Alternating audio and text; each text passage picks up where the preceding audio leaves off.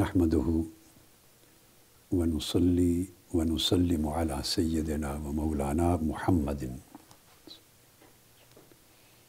رسوله النبي الأمين المكين الحنين الكريم الرؤوف الرحيم أما بعد، بسم الله الرحمن الرحيم معزز سامعین و ناظرین، خواتین و حضرات اور عزیزان محترم اللہ جل مجدہ کی توفیق سے آج ہم صحیح البخاری کی پہلی کتاب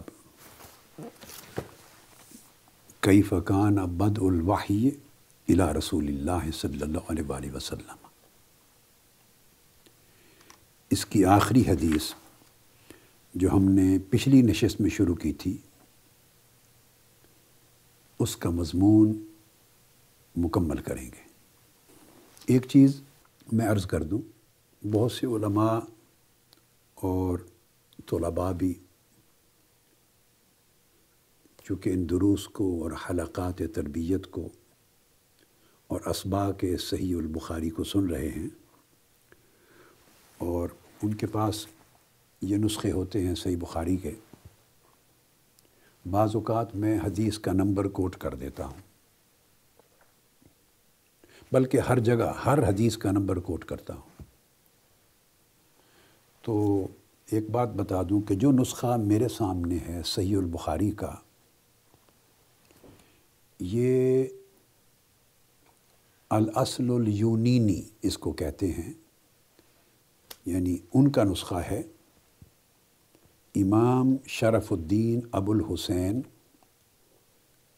علی بن ابی عبداللہ محمد بن ابی الحسین الیونینی البا لبکی الحمبلی رحمۃ اللہ تعالی علیہ۔ یہ سید البخاری کے جو جلیل القدر روات ہیں اور علماء ہیں اور خاص طور پہ ان ہستیوں میں سے ایک ہیں، معتمد ترین شخصیت جنہوں نے صحیح بخاری کے مخطوطات سے ان کے نسخوں کو صحت کے ساتھ مرتب کیا ہے۔ یہ وہ نسخہ ہے جس پر امام ابن حجر اسکلانی نے بھی اعتماد کیا ہے اور امام عینی نے عمدت القاری اپنی پوری کتاب اسی پر قائم کی ہے، امام قسطلانی نے بھی مدار کیا ہے۔ اور دیگر اکابر ائمہ حدیث ان کے نسخے پر مدار کرتے رہے۔ میں نے اس کا ذکر کیا تھا ایک نشست میں پہلے، جو سیدہ کائنات حضرت فاطمۃ الزہرا صلوات اللہ علیہ وسلام ان کا ذکر کرتے ہوئے میں نے یہ ریفرنس دیا تھا کہ یہ نسخہ مکتبات میں موجود تھا۔ تو خلافت عثمانیہ سلطنت عثمانیہ کے آخری فرما روا سلطان عبد الحمید خان ثانی۔ انہوں نے ایک بہت بڑی لجنا ایک کونسل بنا کے اس وقت کے سوا سو سال قبل اس وقت کے شیخ الازہر کی قیادت میں درجنوں علماء، عرب دنیا کے علماء، محدثین جو اس وقت سیقہ معتمد اور اتھارٹیز تھے علم الحدیث میں۔ ان کی کونسل بنا کے تمام مخطوطات کو جمع کر کے آپس میں کمپیئر کر کے اس نسخے کو چھاپ دیا تھا۔ جیسے سکین کر کے اوریجنل نسخہ چھاپا۔ یہ نہیں کہ ٹائپ سیٹنگ ہے بعد میں کمپیوٹر کے اوپر یا جو پرنٹنگ پریس میں ٹائپ کر کے کتابیں چھاپتے ہیں، اس طرح نہیں۔ اصل نسخہ جو آٹھ سو سال قبل مخطوطات کی شکل میں موجود تھا، اس کو پرنٹ کر دیا۔ اس کا سکین کر کے من و ان۔ تو وہ نسخہ مراجعت کے بعد پھر اس کو نسخہ سلطانیہ کہتے ہیں، نسخہ سلطانیہ۔ یہ اس کا اوریجنل ہے، آپ اس کو قریب کر کے ذرا دیکھ لیں، اس کی زیارت کر لیں۔ اور میں نے اس لیے کوٹ کیا تھا تاکہ یہ معلوم ہو سکے کہ جس طرح قرآن مجید کی حفاظت ہوئی ہے اور دنیا میں اگر لاکھوں کروڑوں نسخہ جات بھی موجود ہیں اور چھپے ہوئے ہیں تو کیا کوئی ایک نسخہ، کسی ایک لفظ اور حرف اور زیر و زبر کے اعتبار سے بھی دوسرے سے مختلف نہیں پایا جاتا؟ یہ تو قرآن مجید کی شان ہے۔ حدیث نبوی کی بھی حفاظت اللہ رب العزت نے اسی انداز کے ساتھ کی ہے۔ اب یہ ایک بہت بڑا معجزہ ہے حدیث نبوی کا، حضور علیہ السلاۃ والسلام کا، اور کرامت ہے حدیث نبوی کی۔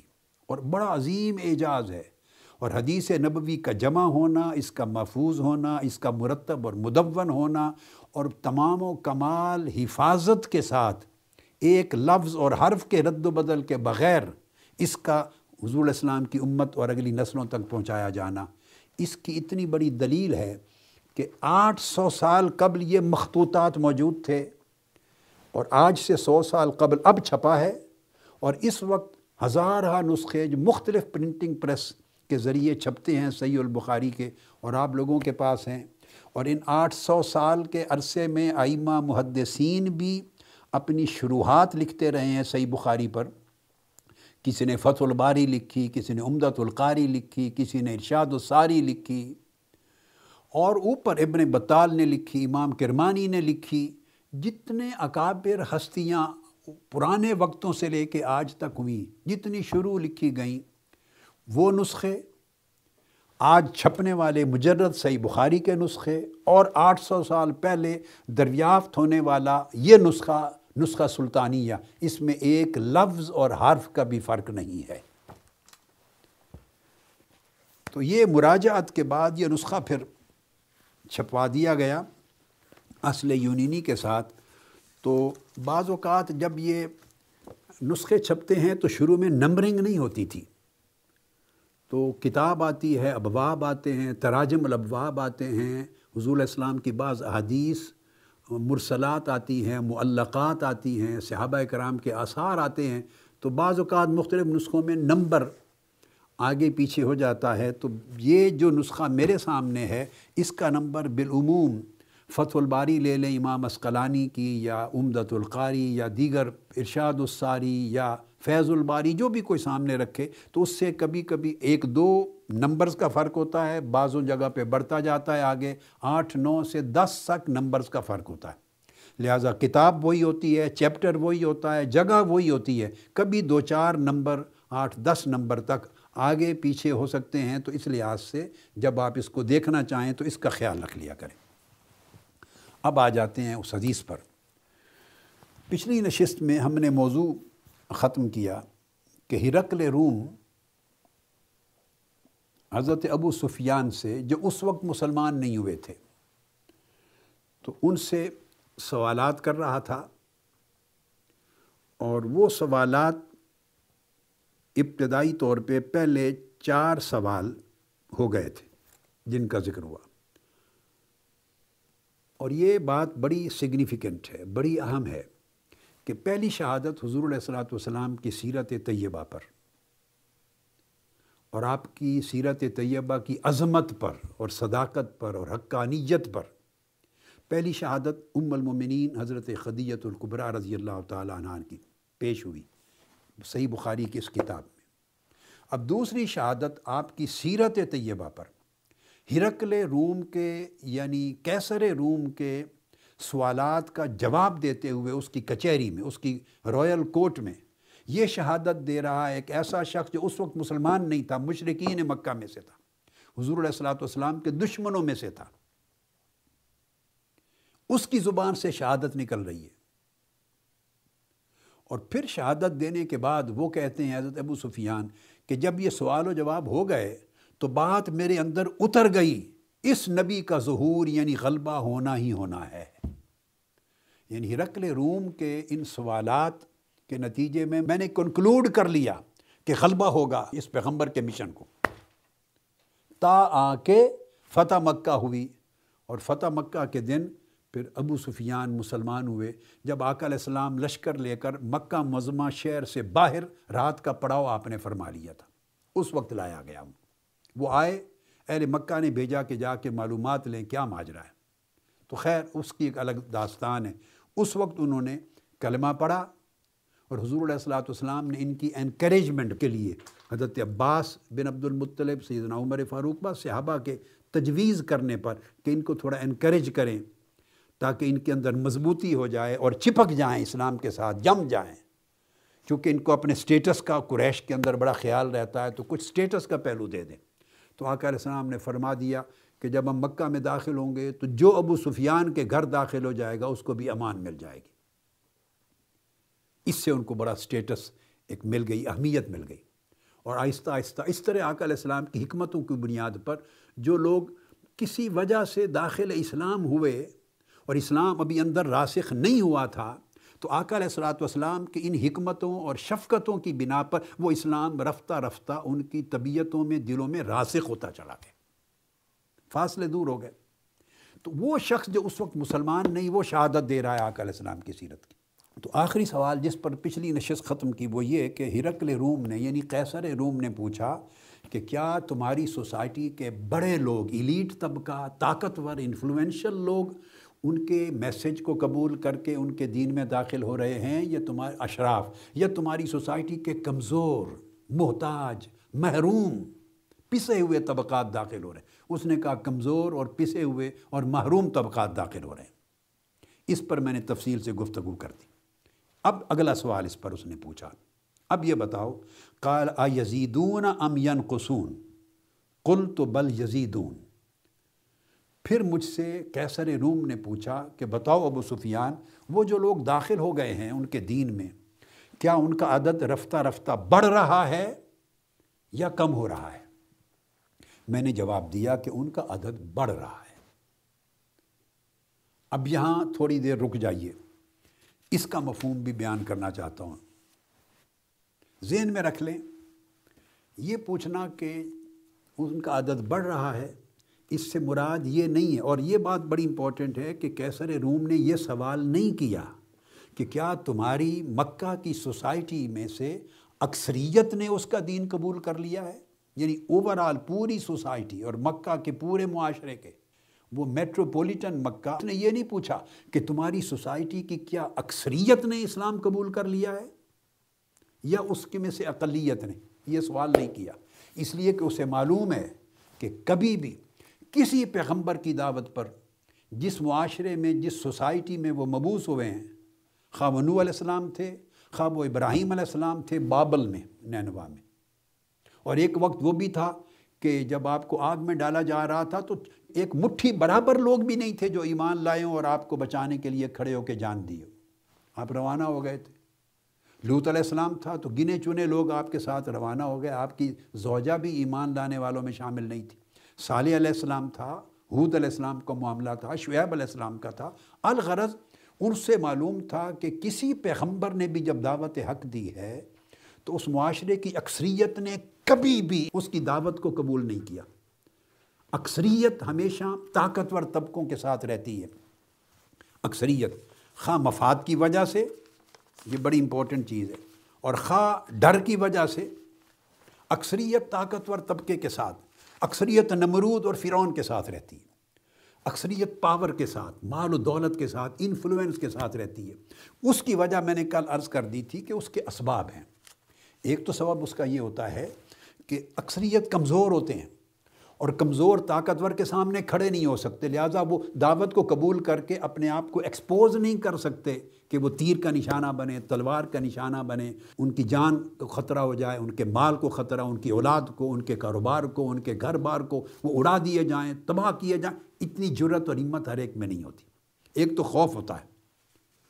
اور خوف کے ساتھ ایک اور پہلو بڑا امپورٹنٹ ہوتا ہے کہ جب وہ داخل ہوتے ہیں تو پھر کچھ کے مفادات بھی وابستہ ہوتے ہیں۔ کسی کا روزگار کسی کے ساتھ ہے، کسی کو روٹی مل رہی ہے، کسی کو کاروبار مل رہا ہے، کسی کو جاب مل رہا ہے، کسی کو چھوٹے کام کاج، کسی کو چھوٹی موٹی مشکل پریشانی میں کام کے لیے کسی کے پاس جانا ہے۔ آج بھی وہی کلچر ہے۔ آج بھی جو تھانے کچہری کا کام کروا سکتا ہے، لوگ اس کے ساتھ جڑے رہتے ہیں۔ آج جو آپ کی مدد کر سکتا ہے، جڑے رہتے ہیں، جو آپ کو نقصان پہنچا سکتا ہے، ڈر کی وجہ سے اس کے ساتھ جڑے رہتے ہیں۔ کوئی نہیں دیکھتا اس کا کردار کیا ہے، اس کی سیرت کیا ہے، اس کی دعوت کیا ہے، اس کا پیغام کیا ہے۔ اس میں اور دوسرے میں character wise morality wise message کی پاکیزگی تہارت پیورٹی کتنا فرق ہے؟ کوئی نہیں دیکھتا۔ لوگوں کے مفادات، ان کی طبیعتوں کو، ان کے ذہنوں کو بالکل تالے لگائے ہوئے ہوتے ہیں۔ ان کی مجبوریوں نے، ان کے خوف زدگی نے، ان کی مشکلات نے، اسی کو کمزور کہتے ہیں۔ کمزور صرف جسمانی کمزور نہیں ہوتا، وہ حوصلے میں بھی کمزور ہوتا ہے، وہ عزم و ہمت میں کمزور ہوتا ہے، وہ دماغی صلاحیت میں کمزور ہوتا ہے، اس کی سوچ آزاد نہیں ہوتی، وہ سلیو ہوتا ہے، وہ غلام ہوتا ہے۔ روٹی کا غلام ہے، پیٹ کا غلام ہے، اس کی مجبوریاں ہیں، سو فیملی، اس کے بچے، کوئی اٹھا لے، اغوا کر لے، وہ سب جکڑا ہوا ہے مجبوریوں میں، غلامی کی زنجیروں میں۔ یہ کلچر جب سے انسانی تاریخ شروع ہوئی ہے، تب سے لے کے آج تک وہی ہے۔ ہاں میتھڈز میکنزم بدلتے رہتے ہیں۔ تو وہ اکثریت اس نے نہیں پوچھا ہرکل روم نے، کہ کیا اکثریت اس کے ساتھ ہو گئی؟ نہیں، اسے معلوم ہے، اکثریت کبھی ساتھ نہیں ہوتی۔ اگر اکثریت ساتھ ہوتی تو کوئی پیغمبر اپنے وطن سے ہجرت کر کے نہ جاتا۔ اسی جگہ اس کا دین اسٹیبلش ہو جاتا۔ آقا علیہ السلام ہجرت کر کے مکہ سے مدینہ نہ لے جاتے۔ تو یہ ایک فنومنن ہے۔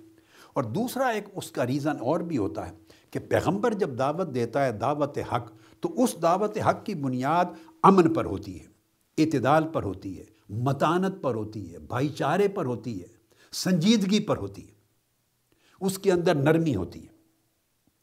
اب یہ جو امن، اعتدال، سنجیدگی، متانت، بھائی چارہ، یہ جو میسج ہے، یہ اتنا تیزی کے ساتھ اس سوسائٹی میں پاپولر نہیں ہوتا جتنا کہ کوئی انتہا پسندی کا فکر مقبول ہوتا، انتہا پسندی ہو، وہ خبر بھی جیسے زیادہ پھیلتی ہے، اس طرح اثر بھی زیادہ کرتی ہے، طاقت اپنا اثر زیادہ تیزی سے کرتی ہے۔ تو تھوڑی بات انتہا پسندی کی ہو جائے تو لوگ برین واش جلد ہو جاتے ہیں۔ اب امن اور اعتدال کے میسج سے لوگ برین واش نہیں ہوتے۔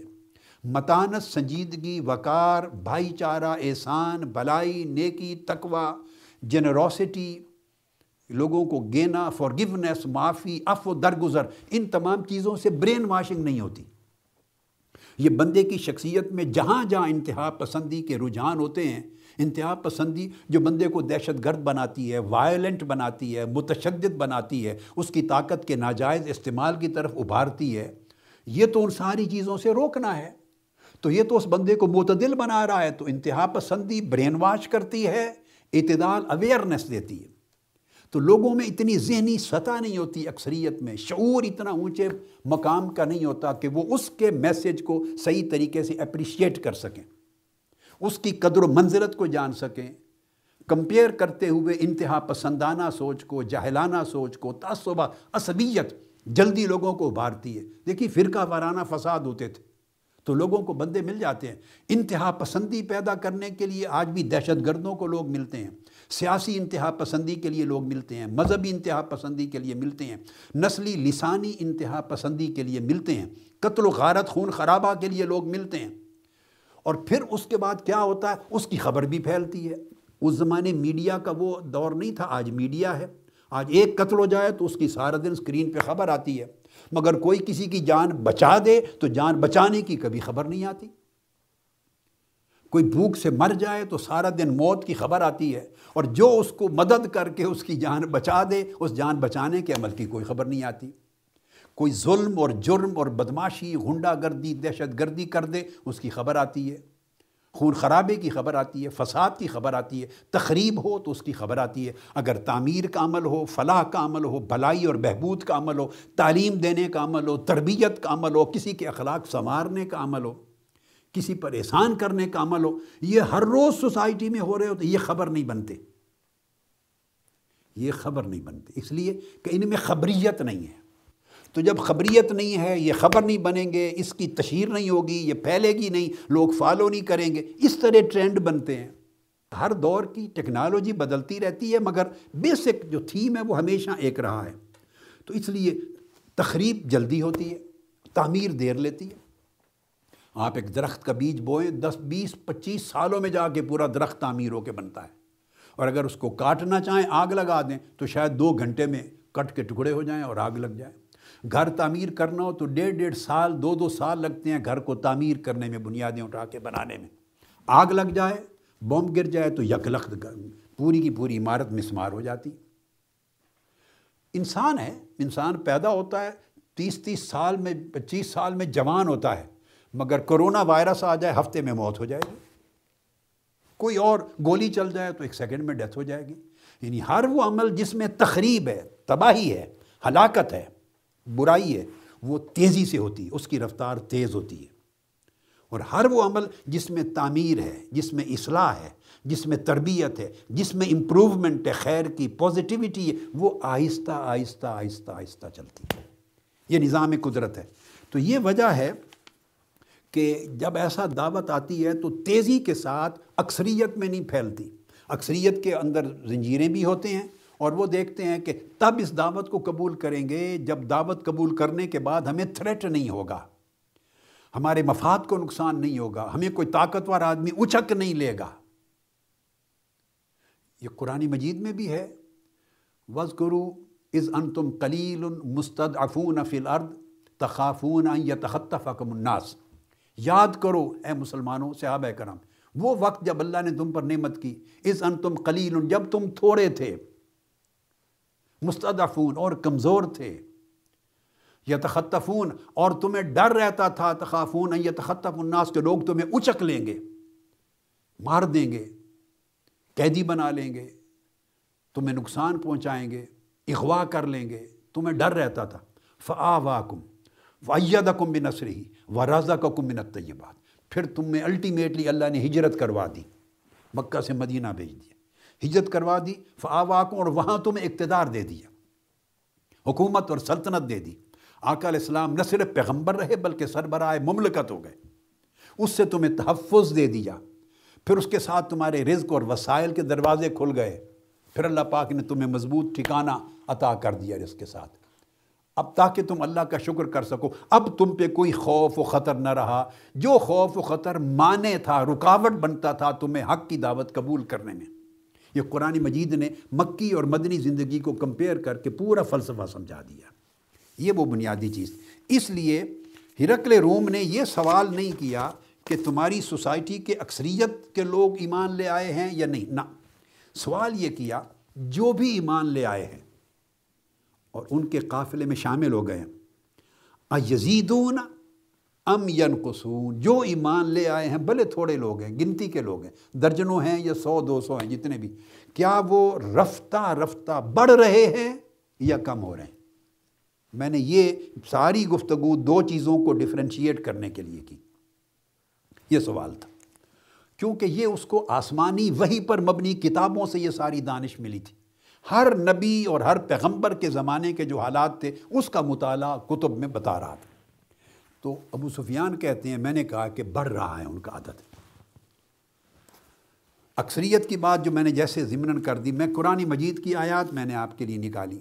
آپ پورے قرآن مجید کا مطالعہ کر لیں۔ اکثریت کا جب بھی قرآن مجید اہل ایمان کو کبھی اکثریت نہیں کہا۔ علم والوں کو قرآن نے کبھی اکثریت نہیں کہا۔ اکثر ہم لا یا اکثر لوگ علم نہیں رکھتے۔ اکثر لا یا اکثر لوگ وہ سمجھ اور شعور نہیں رکھتے جو اچھے برے کا صحیح امتیاز کر سکیں۔ ان کی مجبوریاں ہیں۔ اکثر لا یشکرون۔ اکثر لوگ شکر مند نہیں ہیں۔ ولاکن اکثر ہم یجلون۔ اکثر لوگ حقائق سے آگاہ نہیں ہیں۔ ولا تجد و اکثر ہم شاکرین۔ اکثر لوگ اللہ کا شکر ادا کرنے والے نہیں ہیں۔ وہ ان وجدنا اکثر ہم لفاسقین۔ اکثر لوگ حکم کی نافرمانی کرنے والے ہوتے ہیں۔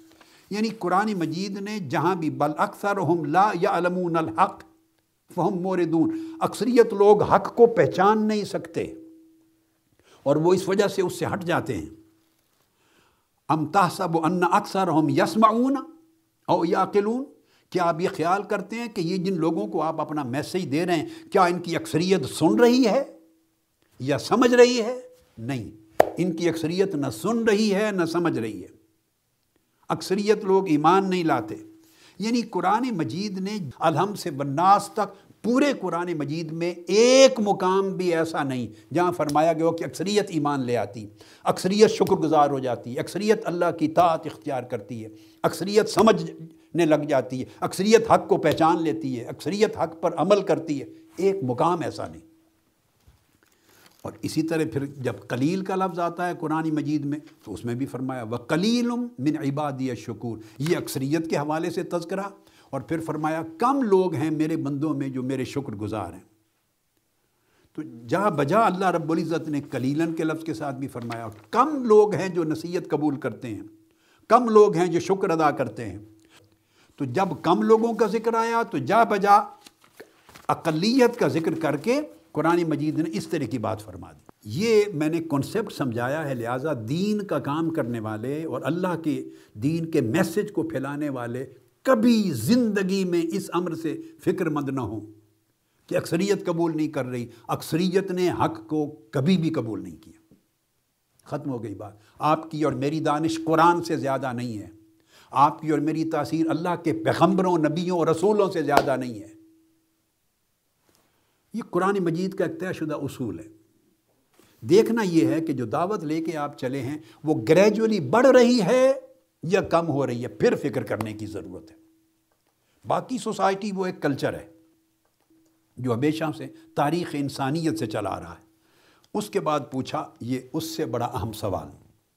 اگر بڑھ رہے ہیں گریجولی تو پھر کیسر روم پوچھتا ہے کالا فہل یرتد احدم منہم سختتاً لدین ہی بعد ان يدخل فيه یہ بتاؤ کہ کیا کوئی شخص ایسا بھی ہوا ہے کہ اس کے دین میں داخل ہونے کے بعد اسے قریب ہو کر دین کی تعلیمات کو دیکھ کر عمل کر کے دین سے کراہیت پیدا ہو گئی ہو، نفرت پیدا ہو گئی ہو یعنی دین کی کسی سختی کی وجہ سے وہ بیزار ہو گیا ہو، تو بیزاری اور کراہیت کی وجہ سے، وہ نفرت کی وجہ سے چھوڑ کے دین کو واپس آ گیا۔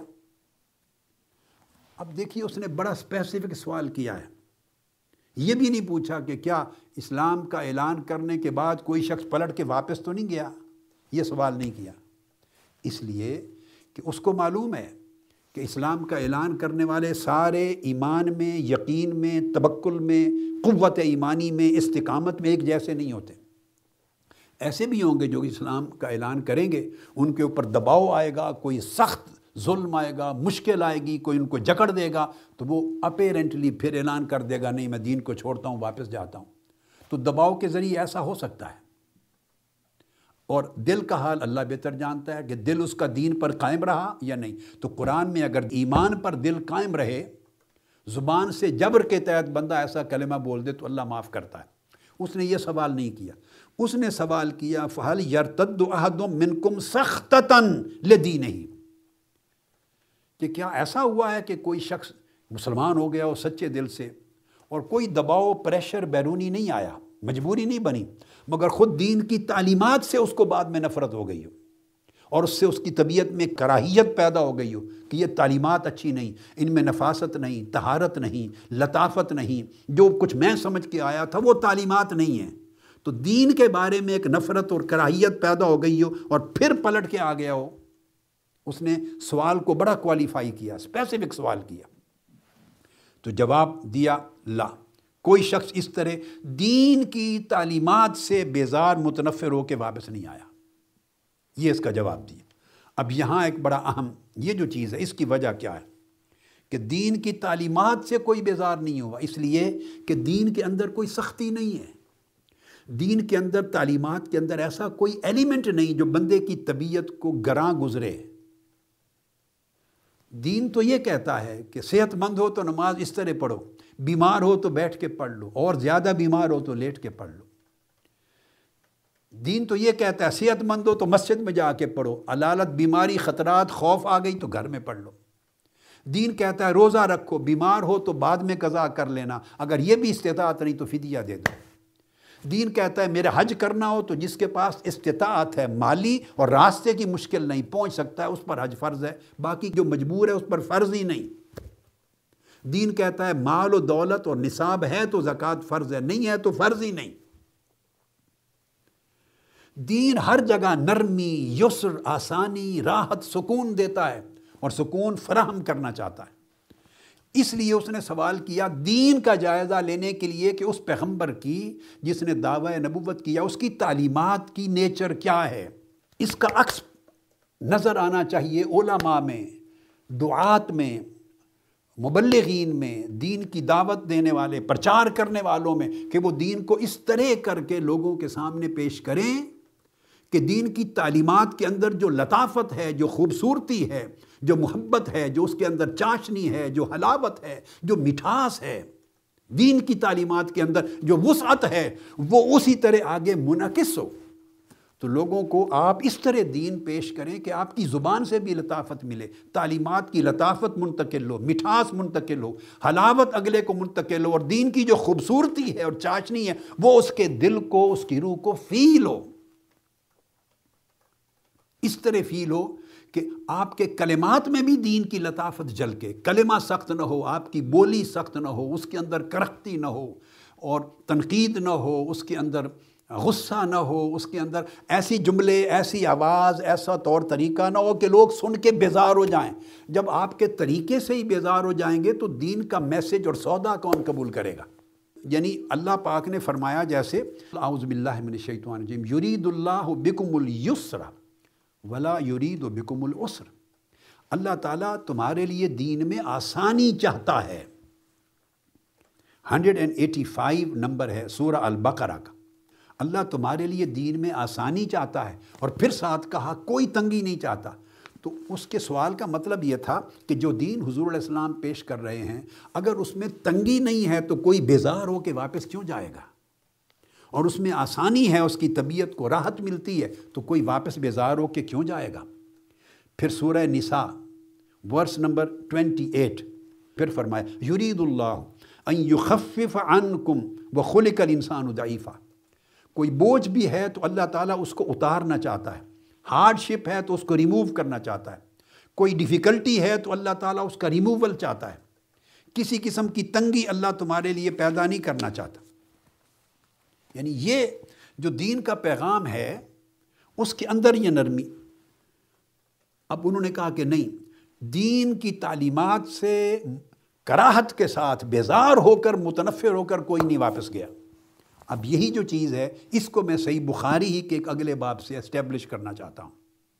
آپ آ جائیے، کتاب العلم، یاد رکھ لیں، صحیح بخاری کا۔ یہ چیپٹر الیون ہے، گیارہ۔ اور اس کے اندر حضور علیہ السلاۃ والسلام کی ایک حدیث، لوگوں کی طبیعتوں کو کتنا آقا علیہ السلام نے لطافت اور آسانی کی طرف لایا۔ سو کوئی بیزار ہو کے کیوں جائے گا؟ بیزار ہونے کے اسباب ہوتے ہیں۔ یعنی دین نے کہا کہ غریب کمزور کی جگہ ہے، اور جب آیا تو دیکھا کمزور کی جگہ نہیں ہے۔ دین آسانی کا ہے، دیکھا تو تعلیمات میں آسانی نہیں ہے۔ دین میں وسعت ہے، آ کے دیکھا تو تنگی نظر آئی۔ اچھا یہ جو تنگی نظر آئے گی یا وسعت، یہ دکھائے گا کون؟ یہ بات بڑی امپورٹنٹ عالم دکھائے گا، دائی دکھائے گا، مبلغ دکھائے گا پریچر علماء قطبہ طلباء، قائدین، رہنما، دین کو پریزنٹ کرنے والے۔ دین کی تعلیمات میں تنگی ہے یا وسعت ہے، اس کا خبر تو اس کو بعد میں ہوگی۔ جب وہ پریکٹس کرے گا یا علم اس تک پہنچے گا۔ سب سے پہلے تو اس نے میری طبیعت کو دیکھنا ہے۔ کہ میری طبیعت میں تنگی ہے یا وسعت ہے۔ میں جو دین کو پریزنٹ کرنے والا ہوں، اگر میری طبیعت میں ہی تنگی ہے، میری گفتگو میں ہی ہارشنس ہے، میری گفتگو میں بھی لطافت اور محبت اور پیار اور شفقت اور خوش اخلاقی نہیں ہے۔ اور دوسرے پر میں توپے چلا رہا ہوں، تیر و تفنگ چلا رہا ہوں اور حملے کر رہا ہوں، دوسروں کی عزت پر اور للکار رہا ہوں اور اوئے توئے کر رہا ہوں۔ اور دوسروں کو کافر بنا رہا ہوں اور اسلام سے اور حق سے خارج کر رہا ہوں، دل جوئی نہیں کر رہا، دل شکلی کر رہا ہوں۔ اگر میرا طرز عمل جس کو لوگ دین کا نمائندہ دیکھتے ہیں، جس سے دین کی تعلیم لے رہے ہیں، اگر میرا طرز عمل اس طرح کا ہے، تو کس نے آگے چل کے دین کی تعلیمات کی نرمی دیکھنی ہے، وسعت دیکھنی ہے، دین کی تعلیمات میں لطافت دیکھنی ہے؟ وہ تو اس کو لطافت دین کی دیکھنے کا موقع ہی نہیں آیا۔ وہ تو دروازے سے بھاگ گیا۔ یعنی آپ کی ایک دکان ہے، اس میں بڑا شاندار آپ نے پھل رکھے ہوئے ہوں۔ عالی شان، دنیا کے سب سے بہترین پھل اور میوے رکھے ہوئے ہوں۔ گاہک آپ کی دکان پہ آتا ہے، آپ دکاندار ہیں، آپ اس پھل کو بیچ رہے ہیں۔ وہ آپ سے پوچھتا ہے تو آپ اس سودا پوچھنے والے کو ہی گالی دیتے ہیں اور سختی سے بات کرتے ہیں۔ اور اس کو انٹرٹین ہی نہیں کرتے، اس کو ویلکم ہی نہیں کرتے۔ آپ کی طبیعت ہی ویلکمنگ نہیں ہے، آپ کے جملے ویلکمنگ نہیں ہیں وہ خریدنے آیا وہ کیا خریدے گا؟ خریدے گا تو پتہ چلے گا سیب کیسا ہے، آم کیسا ہے، انگور کیسے ہیں، پھل کیسے ہیں۔ بھائی، کوئی کھائے گا تو پتہ چلے گا۔ اس کو تو سودا بیچنے والے نے ہی متنفر کر کے بھگا دیا۔ یہ رسپانسبلٹی ہے۔ پیغمبروں کی یہ شان ہے۔ وہ ان چیزوں پر کوشچن کر رہا ہے، کیسر روم۔ اور دیکھ رہا ہے پیغمبر کی زبان میں لطافت ہے یا نہیں۔ جب لوگ اس کے قریب آتے ہیں تو دور سے ممکن ہے وہ سن کے آئے ہوں کہ بڑا لطیف ہے، بڑا رحیم ہے، بڑا رعوف ہے، بڑا کریم ہے، بڑا جواد ہے، بڑا شفیق ہے۔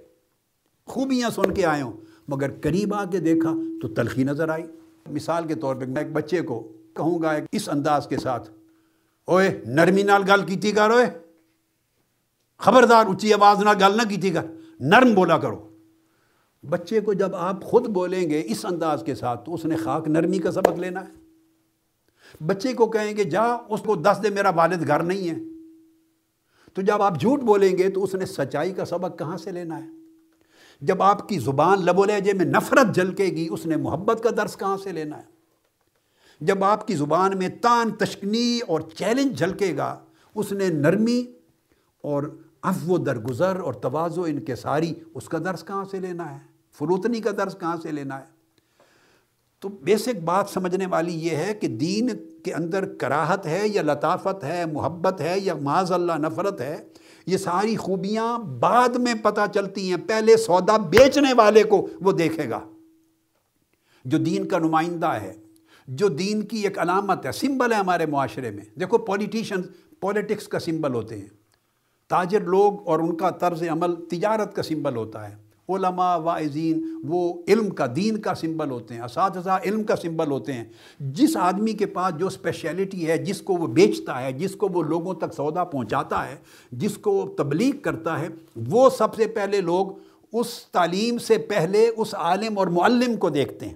تعلیم سے پہلے معلم کو دیکھتے ہیں، تدریس سے پہلے مدرس کو دیکھتے ہیں۔ تربیت سے پہلے مربی کو دیکھتے ہیں کہ وہ کس طریقے سے یہ ڈیل کر رہا ہے۔ اگر وہیں اسی سطح پہ انسان متنفر ہو گیا، باغی ہو گیا اور بھاگ گیا، مایوس ہو گیا، تو اس نے تو آگے دین کی تعلیم کو پری زندگی میں پلٹ کے ہی نہیں آئے گا۔ بڑی پرانی بات ہے، میرا ایک زمانہ ہے طالب علمی تھا، یہ nineteen seventy two seventy three کی بات بتا رہا ہوں۔ انیس سو بہتر، انیس سو تہتر۔ ایک کلاس فیلو تھا میرا۔ لا کر رہے تھے جب ہم ماسٹرز کے بعد، تو وہ کسی وجہ سے، جیسے دہریہ آپ کہتے ہیں سیکولر ہو گیا تھا، دین پر اس کا عقیدہ اعتماد اور عقیدہ ختم ہو گیا تھا۔ تو کئی مہینے لگا کے چونکہ کلاس فیلو تھا تو محنت کر کے تو میں نے کوشش کی۔ اللہ رب العزت نے اس کو پلٹا کے دین کے اوپر۔ لے آیا، ایمان اس کا بحال ہو گیا اور اس نے پھر اپنے آپ کو مسلمان بنایا، نماز شروع کر دی۔ اور اتنا ذوق شوق بڑا کہ اس نے کہا کہ مجھے کسی اور عالم کے پاس لے جائیں، میں روزانہ شام کو کچھ وقت نکال کے دین کا سبق بھی لینا چاہتا ہوں۔ میری ینگ لائف تھی، میں رہتا تھا نیو کیمپس۔ اور وہ میرا class old campus, Punjab university, mall road یا انارکلی کے قریب رہتا تھا۔ میں کسی مقامی ایک بڑے نام بر بڑے عالم دین کے پاس لے گیا ہوں۔ اور ان کو کہا کہ یہ بڑا مومن دل ہے، بچہ، نوجوان تو اس کی رغبت پیدا ہوئی ہے دین کے لیے، تو اس کو آپ کسی استاد کے ذمے کر دیں، ٹیچر کے مدرسہ میں، تاکہ اس کو دین پڑھائے۔ تو وہ دیکھتے ہی اس کو کہتے ہیں، اس نوجوان کی داڑھی نہیں تھی، کلین شیف تھا۔ اس نے سامنے ہی کہا کہ شکل تو اس کی فاسقانہ ہے، دل مومنانہ کیسے ہو جائے گا؟ سامنے کہہ دیا اس نے۔ اس کی شکل فاسقانہ ہے، دل مومنانہ کیسے ہو گیا آپ نے کیا بات کہہ دی؟ اس نے مجھے آہستہ سے میرا ہاتھ دبایا، باہر لے گیا۔ اس نے کہا دوبارہ کسی ایک اور عالم کے پاس لے کے چلے گیا میں پھر کافر ہو جاؤں گا۔ اس نے کہا میں وہ دین سیکھنے آیا ہوں جو مجھے آپ نے سمجھایا اور بتایا تھا۔ وہ دین نہیں سیکھنے آیا جس کی وجہ سے بھاگ گیا تھا۔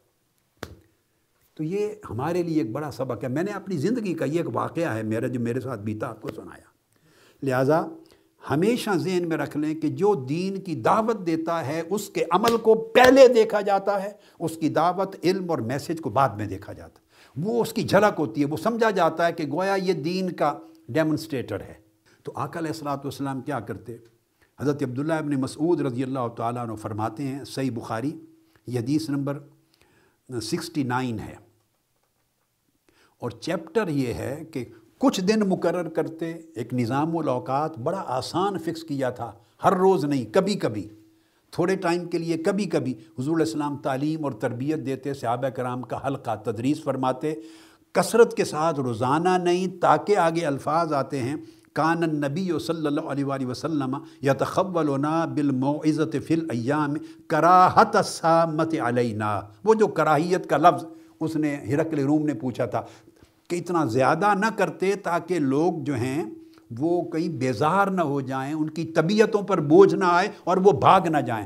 آسانی پیدا کرتے ہمارے لیے، دنوں کو مختص کرتے، تھوڑے تھوڑے دن، تھوڑے تھوڑے اوقات میں، تاکہ، اور حدیث کے جو لفظ ہیں، چیپٹر امام بخاری نے قائم کیا، ما کان النبی صلی اللہ علیہ وآلہ وسلم یتخولہم بالموعظہ والعلم کئی لا ینفرو تھوڑے تھوڑے دن مخصوص چند دنوں میں تعلیم دیتے اور اتنا بوجھ نہ ڈالتے ابنڈنس اتنی نہ کرتے کہ کئی لوگ متنفر نہ ہو جائیں، بھاگ نہ جائیں۔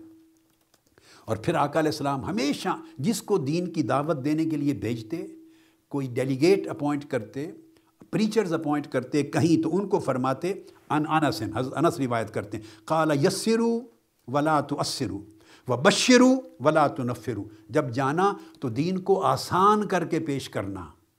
اور دین کو مشکل بنا کے پیش نہ کرنا اور دین کو اس طرح پرچار کرنا کہ ان کو فرحت اور خوشخبری ملے، راحت ملے، ان کی طبیعتیں پر خوشگوار اثر پڑے، ولا تو اور وہ اس طرح تمہاری تعلیم سن کے ایسا نہ ہو کہ وہ متنفر ہو جائیں۔ آقا علیہ السلام چار آرٹیکل دے کے بھیجتے، دین کو آسان کر کے پیش کرنا اور دین کو مشکل کر کے پیش نہ کرنا۔ اور دین کو طبیعت پہ خوشگوار اثر ڈالنے والا بنا کے پیش کرنا اور دین سے لوگوں کو متنفر نہ کر دینا۔ پھر آگے چل کے ایک اور باب امام بخاری نے باندھا ہے اور اس میں واقعہ لکھا ہے کہ ایک عرابی آیا، بدو، آقا علیہ السلام کی بارگاہ میں، یہ چیپٹر ہے ففٹی نائن اور چیپٹر سکسٹی باب و ترکن نبی صلی اللہ علیہ وآلہ وسلم والناس العرابیہ حتیٰ فارغ من بول ہی فی المسجد۔ اور دوسرا باب بنایا ہے، سب المائے البول فی المسجد۔ اگر کوئی مسجد میں پیشاب کر دے محض اللہ، تو اس پر پانی کی بالٹی بہا کے اس کو دھو دینا۔ اور پہلا باب بنایا ہے کہ جو شخص پیشاب کرنے والا تھا، حضور السلام نے اپنے آپ کو بھی روکا اور صحابہ کو روک دیا کہ جب تک یہ پیشاب کر کے فارغ نہ ہو جائے، خبردار اس کی طرف کوئی نہ بڑھے کہ کہیں اس کا پیشاب رک نہ جائے۔ مسجد میں یہ دو باب یہ کلائمیکس ہے۔ دین کی لطافت کا اور دین کی رحمت کا اور دین کی شفقت کا اور توسع وسعت کا اور آسانی کا۔ تو حدیث پاک میں ہے کہ ایک عرابی آک علیہ السلام کی بارگاہ میں آیا، انس ابن مالک رضی اللہ تعالیٰ عنہ روایت کرتے ہیں، ان نبی صلی اللہ علیہ وسلم عرابین یبول و فل مسجد وہ آیا آپ سے کچھ پوچھنے، اس کو پتہ نہیں تھا، اس نے سمجھا جیسے جہاں بھی پیشاب آئے، رستے میں آتے جاتے کر لیتے ہیں، تو یہ بھی ایک جگہ ہے۔ اس کو پیشاب کا پریشر ہوا تو اس نے مسجد میں کھڑے ہو کے پیشاب کر دی آقا علیہ السلام کے سامنے صحابہ کرام دوڑے روکنے کے لیے آپ نے روک لیا، خبردار۔ دعوو ہو، اس کو نہ ٹچ کرو اور اس کی طرف مت دوڑو۔ حتیٰ اذا فارغ دعا بما ان فصب علیہ، کہ تم اگر دوڑو گے تو کہیں اس بیچارے کا پیشاب رک نہ جائے۔ اس سے اس کو مرض ہو جائے گی، تکلیف ہو جائے گی، مشکل پیش آئے گی اس کو۔ اس نے سمجھ نہیں ہے، اس نے کرنا شروع کر دیا، اس کو کر لینے دو۔ جو فارغ ہو جائے تو اسے نہ ڈانٹو، اس کو آداب مسجد معلوم نہیں، علم نہیں ہے اس کے پاس۔ تو پھر بالٹی یا ڈول پانی کا لا کے بہا کے صاف کر دیں اور اگلی حدیث پھر اسی واقعے کو تفصیل سے بیان کرتی ہے۔ حضرت ابو حریرہ کی روایت ہے۔ وہی چیز کہ اس نے پیشاب کر دیا۔ لوگ اس کی طرف بڑے اس کو روکنے کے لیے۔ آقا علیہ السلام نے فرمایا دعوہ و حریقو علا بول ہی سجلن اسے اس وقت کچھ نہ کہو۔ لیٹ ہم ڈو لیٹ ہم فنش وہ جب پیشاب سے فارغ ہو گیا تو فرمایا، اب جا کے ڈول یا بالٹی لاؤ، اس کے سامنے بہا دو، اس کو سمجھ آ جائے گی از خود کہ یہ جگہ پیشاب کرنے کی نہیں۔ اس کو کہو بھی نہیں کہ کہیں امبیرسمنٹ فیل نہ کرے۔ تو جس دین میں اتنی لطافت ہے، جس دین میں اتنا اعلیٰ اخلاق ہے کہ امبیرس بھی نہ ہو، غلط کام کر رہا ہے، چونکہ اس کو پتہ نہیں، اس کو امبیرس نہ کرو۔ کہیں اس کی تکلیف کا باعث نہ بن جائے پیشاب کا رکنا۔ ان حاجت ہے اس کی ختم ہو لینے دیں۔ بعد میں اس کے سامنے پانی جب بحال ہوگے تو اس کو سمجھ آ جائے گی کہ یہ جگہ صحیح شاید نہیں تھی۔ مگر کہنا بھی نہیں، اور آقا علیہ السلام نے بھی نہیں فرمایا اس کو۔ اس کہ کئی لوگوں کے سامنے امبیرس نہ ہو جائے، معافی نہ مانگنے لگ جائے، کہ معذرت نہ کرنے لگ جائے، اس سے شرمسار ہوگا۔ تو شرمسار ہونے سے بھی بچایا امبیرس ہونے سے بھی بچایا۔ اور پھر آقا علیہ السلام نے صحابہ کام سے فرمایا، فَإِنَّمَا بُعِسْتُمْ مُيَسِّرِينَ وَلَمْ تُبْعَسُوا مُعَسِّرِينَ تم آسانیاں پیدا کرنے والے بنائے گئے ہو۔ تنگیاں پیدا کرنے والے نہیں بنائے گئے۔ اللہ نے تمہیں جو تعلیم دی ہے، میری صحبت میں رہ کے اور میں نے جو تمہیں تربیت دیا ہے اور تمہاری شخصیتیں میں نے سنواری اور بنائی ہیں اور تمہیں کفر اور شرک اور جہالت کے اندھیروں سے نکالا ہے اور تمہارے کردار کے اندر جو جہالت تھی اس سے نکالا ہے اور تمہاری شخصیتوں کو اسلام کی تعلیمات کے ساتھ سینچا ہے۔ اور اللہ نے تمہیں کیسا بنایا ہے کہ تاکہ تمہارے ہر قول، ہر فعل، ہر عمل، ہر کنڈکٹ سے لوگوں کے لیے آسانیاں پیدا ہوں۔ تم آسانیوں کی راہ کھولو اور دین کو آسان بنا کے پیش کرو تاکہ دین میں آسانی، راحت، شفقت، وسعت دیکھ کر لوگ آئیں۔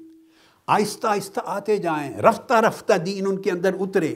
دین کے حسن سے وہ آگاہ ہوں گے، دین کے لطف و کرم سے شناسا ہوں گے۔ دین کے اندر جو شفقت، رافت، محبت ہے، اس سے جان پہچان ہوگی۔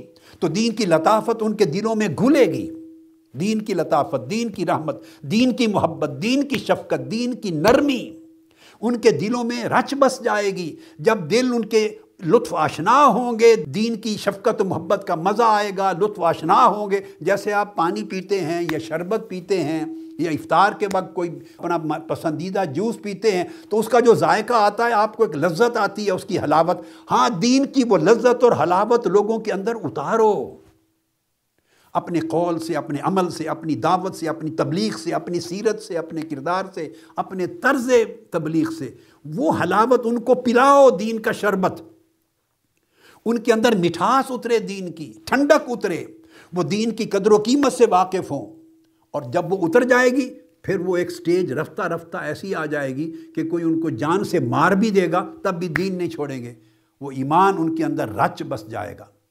مگر جن کے اندر ایمان رچا بسا نہیں ہے اور وہ رغبت رکھتے ہیں، سننا چاہتے ہیں، سمجھنا چاہتے ہیں، پھر فیصلہ کریں گے کہ میں دین کی طرف کتنا آؤں اور کتنا نہ آؤں۔ تو اتنے میں اگر ہم اگر چنگاری بھڑکا دیں گے اور اور فتوے لگا دیں اور نفرت آمیز گفتگو کریں اور سختیاں دکھائیں اور جلال دکھائیں، غصے دکھائیں، ایک دوسرے کے خلاف تفرقہ اور دھڑے بندی اور ایک دوسرے پر تان و تشنیع اور تہمت اور الزام کا ماحول دکھائیں، تو وہ تو یہی بھڑکتی آگ دیکھ کر جس کی رغبت ہونے لگی تھی وہیں سے بھاگ جائے گا۔ ہم تو اس معاشرے میں ہیں کہ آج دین کی قدروں سے معاشرے خالی ہو گئے ہیں۔ اس لیے آقا نے فرمایا، تنگ کر کے دین کو اپنے قول اور عمل کے ذریعے پیش نہ کرو۔ یعنی صحابہ کو کہا، ولم تب اسو مؤثرین تم مؤثر نہ بنو، میسر بنو یعنی تمہارے طرز عمل سے اور تمہاری دعوت و تبلیغ سے اور تمہارے قول و فعل سے آسانی جھلکے، سختی اور تنگی نہ جھلکے۔ تو یہ آقا علیہ السلاۃ والسلام کی سیرت طیبہ کا بڑا ایک عظیم پہلو تھا جو اس حدیث کے ذریعے آج سامنے آیا کہ ابو سفیان نے اس وقت اعتراف کیا کہ نہیں، ہم بے شک دشمن ہیں، مخالف ہیں، مگر ایک بات ہے، جو کمزور جا رہے ہیں تو ان کو کوئی سہارا نظر آتا ہے، ہوپ نظر آتی ہے تو جا رہے ہیں۔ اور پلٹتا کوئی نہیں، دین سے متنفر ہو کر، کیونکہ انہیں حلاوت ملتی ہے، کچھ لذت اور کچھ کیفیت ملتی ہے اور جب ایمان ان کے اندر رچ بس جاتا ہے، تو بھلے پتھر رکھ کے ان کو ذبح کر دو، تلواریں چلا دو، ان کے جسموں کے ٹکڑے کر دو۔ تو وہ بلال حبشی کی طرح عہد عہد کے نعرے بلند کرتے ہیں۔ دین سے پلٹ کر واپس کوئی نہیں آتا۔ متنفر ہو کر یہ خوبی ہے۔ یہ اس شخص نے بھی اس وقت اعتراف کیا جو اس وقت دین کا دشمن تھا۔ اور خود مسلمان نہیں ہوا تھا۔ تو یہاں پر آج کی نشست ختم کرتے ہیں۔ اس کے بعد اسی حدیث کا مضمون انشاءاللہ اللہ تعالیٰ اگلی نشست میں جاری ہوگا اور اگلی نشست میں اس کو ختم کرتے ہی ساتھ پھر میں مسند احمد بن حنبل کی ایک اور حدیث پیش کروں گا، جس میں حضرت عبداللہ بن جعفر اسی طرح کی شہادت دیتے ہیں حبشہ میں، نجاشی کے دربار میں آقا اسلام کی سیرت طیبہ اور تعلیمات پر۔ اس کا بیان انشاءاللہ اگلی نشست میں کریں گے۔ والسلام علیکم ورحمۃ اللہ وبرکاتہ۔ سب سے پہلے نئی ویڈیوز کو حاصل کرنے کے لیے شیخ الاسلام ڈاکٹر محمد طاہر القادری کے آفیشیل یوٹیوب چینل کو سبسکرائب کریں اور بیل آئیکن کلک کریں۔